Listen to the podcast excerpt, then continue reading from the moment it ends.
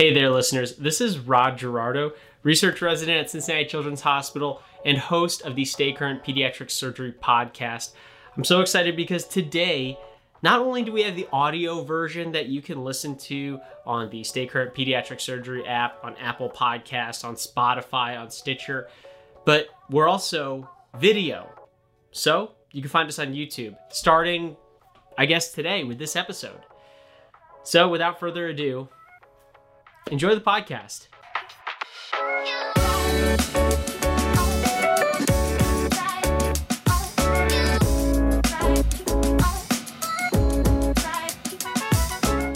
Is there anything that's beaten into our heads more during surgical training than the ABCs? I'm talking about airway, breathing, and circulation. And as you know, airway reigns supreme, which is why we're kicking off a new series on aerodigestive disorders. To do that, we're going to talk to Dr. Mike Rutter. He's the director of the Aerodigestive Center at Cincinnati Children's Hospital Medical Center. Really quick, a little bit of background. What is a laryngeal cleft? A laryngeal cleft is a congenital condition in which the posterior wall of the laryngotracheal tract is kind of open, and then food or liquids can kind of pass from the esophagus into the trachea. As you can imagine, that can lead to aspirations. So, with that, Dr. Rutter, let's kick it off with a question. Type 3 laryngeal clefts. How do you like to repair these? Transtracheal layered closure, lateral pharyngotomy, endoscopically, or endoscopically unless there's a reason to do an open approach. Okay, so let's break this down. Type 1 means that the opening is above the vocal cords. Type 2 means that it extends below the vocal cords. Type 3 means it extends down into the trachea. And then type 4, well, here's what Dr. Rutter thinks. Laryngeal cleft classification. This is the Benjamin Inglis classification. We've been nagging Andy for years, Andy Inglis, to actually modify that classification. oh, Andy. To include a type 4 long. Because think about it, type 4 could be really proximal above the carina, it could be at the carina, or it could go straight through the carina.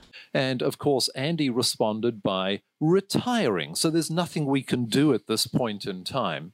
Let's talk about some diagnostic dilemmas, specifically really small clefts. So look at the video on the left a flexible bronchoscopy being done by Paul Boesch, who's about the closest thing to a savant with a flexible scope that I've met.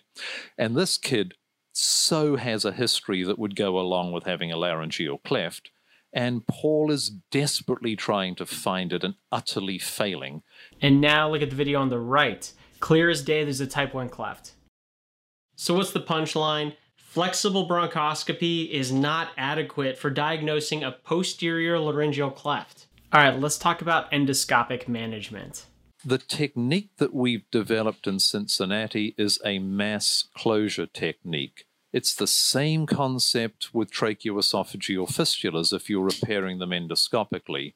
You want raw against raw. Mucosa is a non-stick surface. Get rid of the mucosa. You want a wide strip of raw against a wide strip of raw. Wait, wait, wait, wait, wait. What about the lasers? Well, to explain that, here's Dr. Alessandro de Alarcon. So what's really nice about a laser is this is where you can take advantage of that part of removing all that mucosa broadly. So this is using a KTP laser. You can use uh, a CO2 laser, whichever laser you have in your armamentarium. It doesn't really matter which one it is. And like they were saying, you want to make sure that you go nice and wide. Using the lasers is often easier to use, also easier to teach with. Now, what about the open approach? So this is really reserved for your cases where you've got failed endoscopic repair. Um, so this may be for your with type some type twos and type threes. It's a laryngofissure approach. When we're thinking about our type fours, it's a cervical approach. And then the type four longs. Now these are really challenging. So that means they give you anesthetic challenges, which may mean a double lumen tube, single lung ventilation, ECMO, or bypass just to do the surgery itself. They often are have associated microgastria and multiple other congenital anomalies, and those pieces may actually drive your decision making about even attempting a repair if some of those other things are not compatible with life. And very important to counsel your families before even making the attempt that there is a very high mortality rate with these patients. And they mean high, like 50% mortality rate. Now, keep in mind, some of that literature is based on older techniques. We talked about the concept of mucosa being a non stick surface.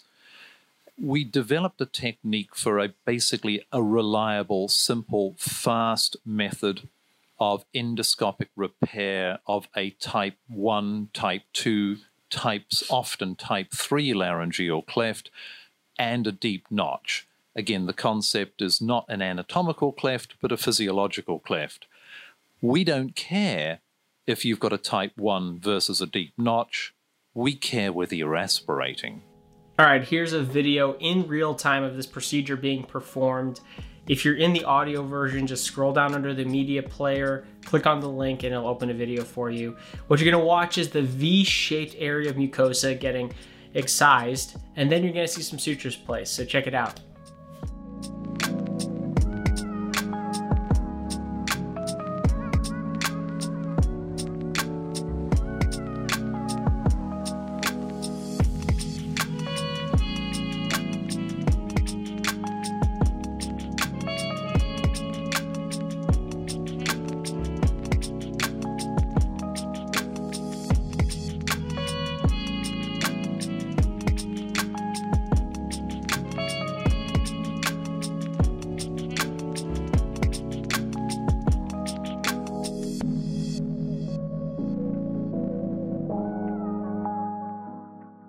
The other key is release the aryepiglottic folds when you're done because you slightly cone up the larynx when you do this.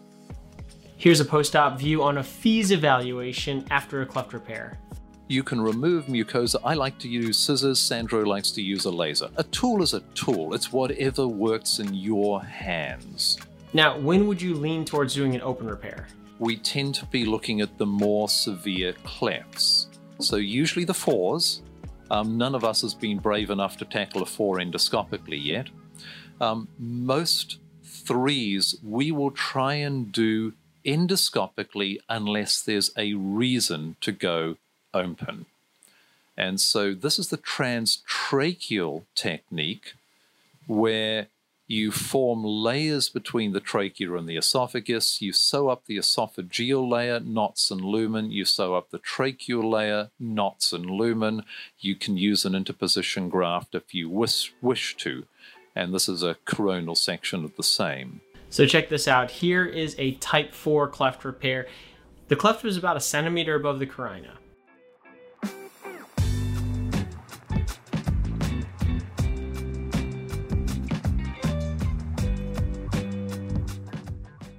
Here are the sutures. And then here is the post-operative view.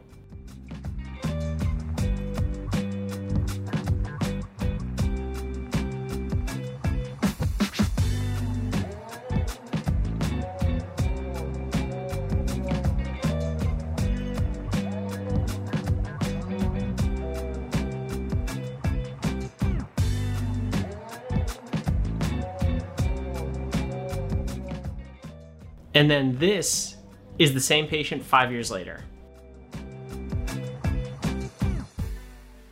So, type 4 clefts. Dr. Rutter and the team actually developed a new surgical technique for the type 4 longs.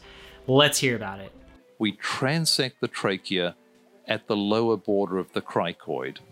We peel the trachea off the esophagus so you right to beyond the cleft and you can actually keep the patient intubated into one bronchus while you do this, and then you're looking down on the hole in the esophagus. You sew up the esophagus, you can do a sec- second imbricating layer if you wish, you can lift up the larynx and continue the repair up to the arytenoids through that approach place an interposition graft. Typically, we use sternal periosteum. You can use tibial periosteum. Then we sew up the back of the trachea with the, tra- with the endotracheal tube still in it, and then reconnect it to the larynx, intubating from above, reconnect the trachea to the cricoid, let things heal, and then place a trach relatively late, two or three weeks later. And so I'm going to show you an example of this. This is a girl who was referred while all of us were in Portugal. And the weather in Portugal was fabulous. It was a great meeting, and we got a phone call about a 2.3 kilo kid with quite a cleft. All right, let's take a look at it. Dr. Rutter, walk us through the anatomy. So, on the right, this is the right bronchus. This is esophagus.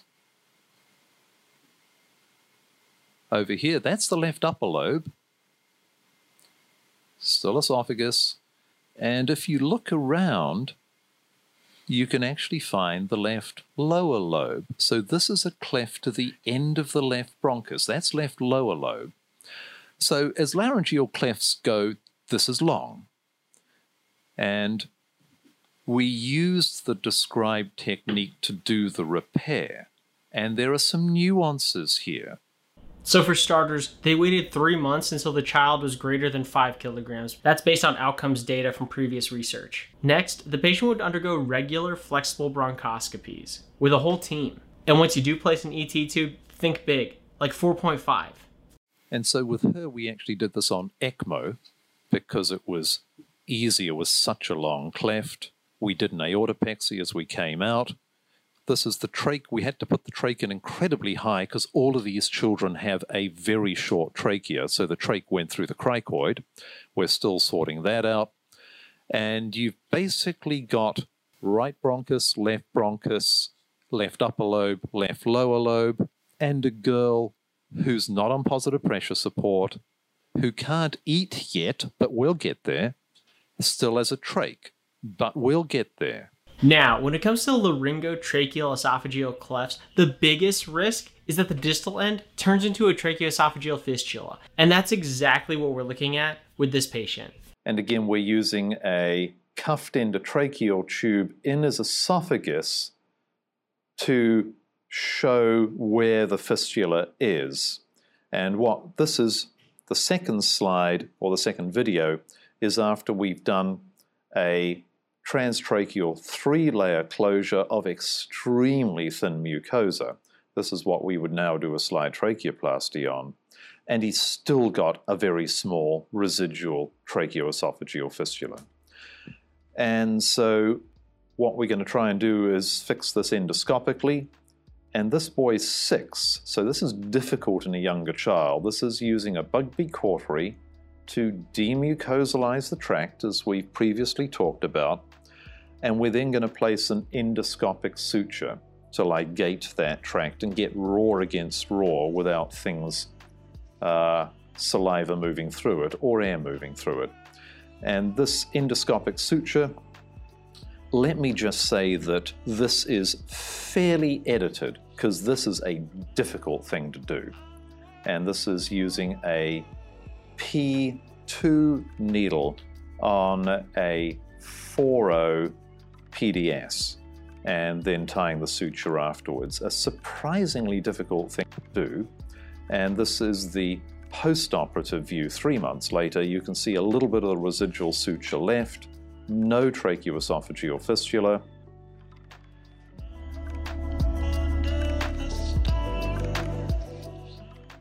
So there you have it laryngeal clefts from Dr. Mike Rutter, the director of the Aerodigestive Center.